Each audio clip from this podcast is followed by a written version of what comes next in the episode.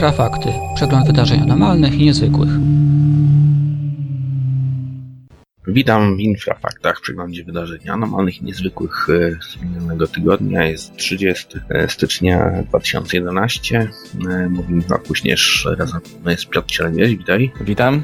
Dzisiaj powiemy o e, niezwykłym pikrogramie w polu ryżowym, jak też o masowej śmierci ryb w Kolumbii i parę słów o książce Wojciecha Grzelaka. Piotrze, czy spotkałeś się z piktogramem w polu ryżowym i to w dodatku w Indonezji? Bo w ogóle mało słyszymy o tego typu zjawiskach, które występują na przykład w Azji. Praktycznie w ogóle o tym się nie mówi, a to chyba jeden z pierwszych takich przypadków. No tak, u nas, że tak powiem, piktogramowa susza, zima, nie ma gdzie tych piktogramów robić. Natomiast oczywiście coś ciekawego pojawiło się w Indonezji. Oczywiście jest to robota ludzka, jakby nie było. Piktogramy to dzisiaj raczej chyba taki fenomen, powiedziałbym, socjologiczny niż, niż jakiś e, ufologiczno-tajemniczy. Natomiast rzeczywiście pojawił się taki piktogram, od razu wzbudził wielkie zainteresowanie. Miało to miejsce kilka dni temu. Mm, oczywiście Zresztą, się, prze, przepraszam, że ci przerwę, bo jeszcze później pojawił się drugi też e, w niedalekiej odległości. Tak, w wiosce Sleman, położonej gdzieś niedaleko stolicy kraju, powstał taki dość skomplikowany wzór w polu ryżowym. Wcześniej już takie piktogramy bywały, my o nich oczywiście nie wiemy, bo co roku jest tego tak dużo, że właściwie trudno się w tym połapać. Natomiast y, rzeczywiście wywołało to niemałą sensację. Oznacza to chyba, że moda na piktogramy przekracza granice, dociera już do Azji. Pamiętamy, że bodajże dwa lata temu w Brazylii pojawił się również pierwszy piktogram. Od razu wzbudził sensację, oczywiście był trochę mniej okazało od tego z Indonezji, ale ja wiem, możemy tutaj się rozwodzić, zachwycać urokiem tych formacji, gdyż wiemy, że one są właściwie dość łatwe do podrobienia przez ekspertów, którzy mają wprawę w ich tworzeniu. Nawet jeżeli sobie poszukamy na internecie, znajdziemy grupy, które się tym zajmują, nawet komercyjnie, tworząc takie zbożowe, wielkie reklamy. Oczywiście stolicą pozostaje Wielka Brytania i tutaj hrabstwo Wiltshire, w którym powstają najbardziej okazałe formacje. W tym roku w Polsce jakoś była taka trochę bieda piktogramowa i mało co się pojawiło. Natomiast rzeczywiście jest to ciekawe, że ta moda dociera do Azji. A co do teorii na temat powstawania piktogramów, to już jest zupełnie inna sprawa. Kilka miesięcy temu uwagę na to zwrócił znany pisarz Jacques Vallée. E, tak, tak, właśnie żeśmy o tym mówili. Z kolei ja ostatnio czytałem też interesujący artykuł dotyczący tego, e, jak e, powstawały te piktogramy w latach 90. w Wielkiej Brytanii i jak to osoby, które to po prostu tworzyły, opowiadały o tym. No w każdym razie, jeśli chodzi o piktogramy, zapraszamy Państwa do odwiedzenia naszego forum, gdzie też staramy się zmierzyć z, z tym zagadnieniem. No tak, ja jeszcze może dodam tutaj, że mm, istnieje też taka szczególna zimowa odmiana kręgów zbożowych, kręgi śnieżne. Dużo się o nich mówi, mało się je widzi, prawie się ich nie pokazuje. One głównie powstają w Rosji i to raczej też nie są twory mm, ludzkie, lecz raczej naturalne. One mają zwykle postać takich pierścieni śnieżnych, bym powiedział, które wyglądają dość nienaturalnie, natomiast trudno powiedzieć w jaki sposób powstają. No i również trudno uznać, aby mógł je stworzyć człowiek. Tak, zachęcam do odwiedzenia naszego forum, jak i strony naszej, gdzie też piszemy o w piktogramach www.infra.pl. Piotrze, w Kolumbii odnaleziono tysiące martwych ryb. Żeśmy jakiś czas temu, chyba tydzień temu lub dwa, o zjawisku masowych śmierci zwierząt, głównie żeśmy się skupiali na ptakach. Ale jak się okazuje, nie tylko o to chodzi i właśnie dotarły do nas informacje o tym, że w Kolumbii odnaleziono tysiące martwych ryb.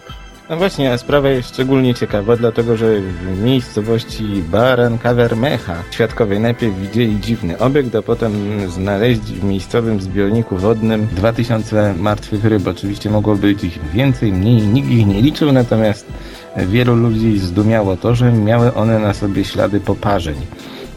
O wszystkim donosi Diario Panorama, Nie wiemy, na ile jest to wszystko wiarygodne, mm, natomiast jest to co najmniej zastanawiające. Zarówno ta tajemnicza śmierć ryb, jak i pojawienie się obiektu, mm, który widziano na krótko właśnie nad miejscowym zbiornikiem wodnym i on ponoć wyemitował jakiś tam błysk światła, mm, po czym miejscowi udali się na miejsce. O zdarzeniu informowało także miejscowe radio, natomiast o czym musimy pamiętać? O tym, że doniesienia z Ameryki Południowej Są często dziwaczne, ale również y, no, musimy podchodzić do nich z wielkim dystansem, gdyż y, mhm. trudno, trudno czasem je weryfikować. No, przykładem może być to, że w tamtym roku z Argentyny dochodziły wieści o dosłownie setkach obserwacji, a tak naprawdę nie mamy o nich żadnych szczegółów. Mm, może nie będę już podawał innych przykładów, natomiast ciekawie wpisuje się to w fenomen, o którym powiedziałeś, czyli E, w te masowe zgony mm, zwierząt. Mm, ta sprawa dość już troszeczkę przycichła. E, wiele z tych zdarzeń wyjaśniono. Często były one łączone ze sobą na siłę, tak jak na przykład śmierć tych amerykańskich epoletników i mhm. Mm, ptaków w Rumunii, które rzekomo zatruły się alkoholem. Nie wiem w jakim cudem, ale mm, ponoć tak. Natomiast z Kolumbii pochodzi mm, jeszcze jedno doniesienie. Ameryka Południowa się strasznie aktywizowała, bo mamy doniesienia z, również z Portoryko, z Argentyny. Natomiast y, Natomiast tutaj jest jeszcze jedna relacja mówiąca o obserwacji UFO nad wulkanem e, Nuevado de Hila. E, tak, dokładnie, dochodzą właśnie takie e, relacje, a przy okazji mi się przypomina też sprawa z takim wulkanem w Meksyku. Pamiętasz o tym? E, tak, tak. Chodzi o wulkan e, Popocatépetl, siedzibę wszelkiego rodzaju niezwykłych obiektów, które były tam obserwowane, fotografowane. Ta sprawa nieco ucichła, stała się taką ufologiczną legendą, natomiast powracając do tego pierwszego kolumbijskiego wulkanu, jedna z miejscowych gazet opublikowała nawet zdjęcie rzekomego obiektu. Oczywiście jest to e, nie UFO, przelatujący ptak, taki, takie typowe mm, blurfo, e, czyli mm, szybko przemieszczający się obiekt, najczęściej robak lub ptak, który sprawia wrażenie latającego dysku na mm, wykonanej fotografii. Poczekamy, zobaczymy. No, wygląda to ciekawie, szczególnie sprawa tych ryb, chociaż ja uważam, że mm, niewiele uda się w tej sprawie jeszcze powiedzieć. No zobaczymy, jakie będą te dalsze doniesienia, bo jeszcze było ich kilka, jeśli chodzi o e, smarłe zwierzęta, e, ale to może już skupimy się w przyszłym tygodniu na tym, na podsumowaniu być może tego zjawiska, e, dlatego że wysnuwa się wiele teorii na ten temat. E, pojawiają się między innymi również polscy ufologowie, e, między innymi odezwał się w tej sprawie pan Krzysztof Piechota. Jego odpowiedź na zapytanie o przyczynę tych całych śmierci zamieszczamy na naszym forum Infra. Na koniec może powiedzmy Piotrku o książce, którą jakiś czas temu wydało wydawnictwo KOS. Żeśmy opublikowali parę dni e, wcześniej e, fragment tej książki e, skupiający się na niezwykłym zjawisku, jakim jest doskonały wzrok mieszkańców pewnej wsi autajskiej.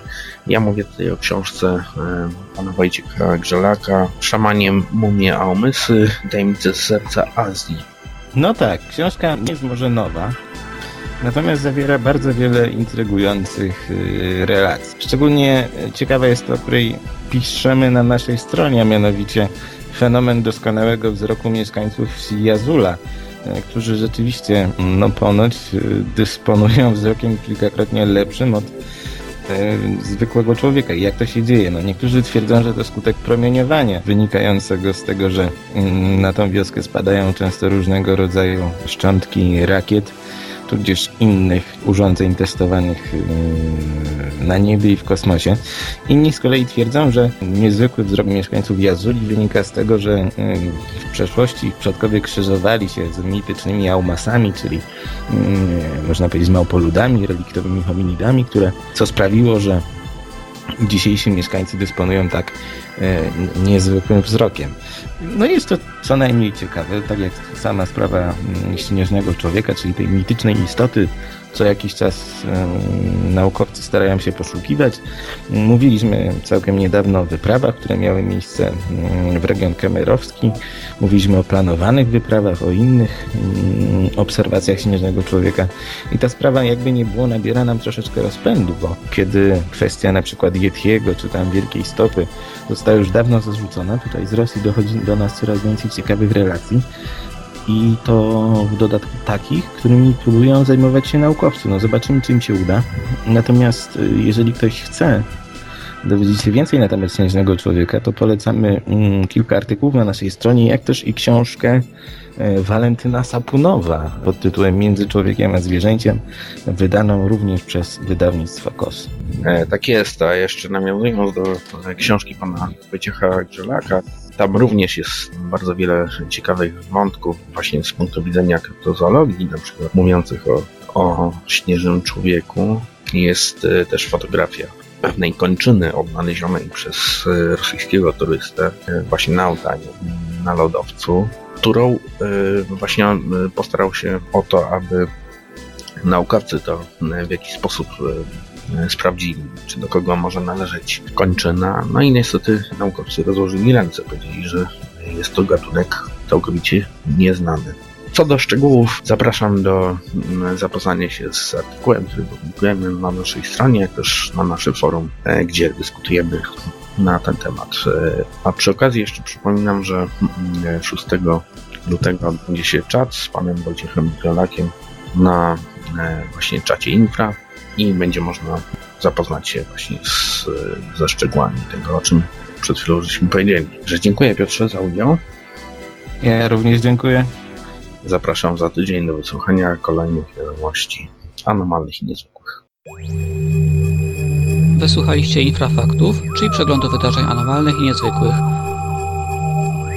Programie wykorzystano utwór CJ Rogersa pod tytułem Back to You na licencji Creative Commons, realizacja Michał Kuśnierz i Piotr Cielebiaś dla Radia Wolne Media.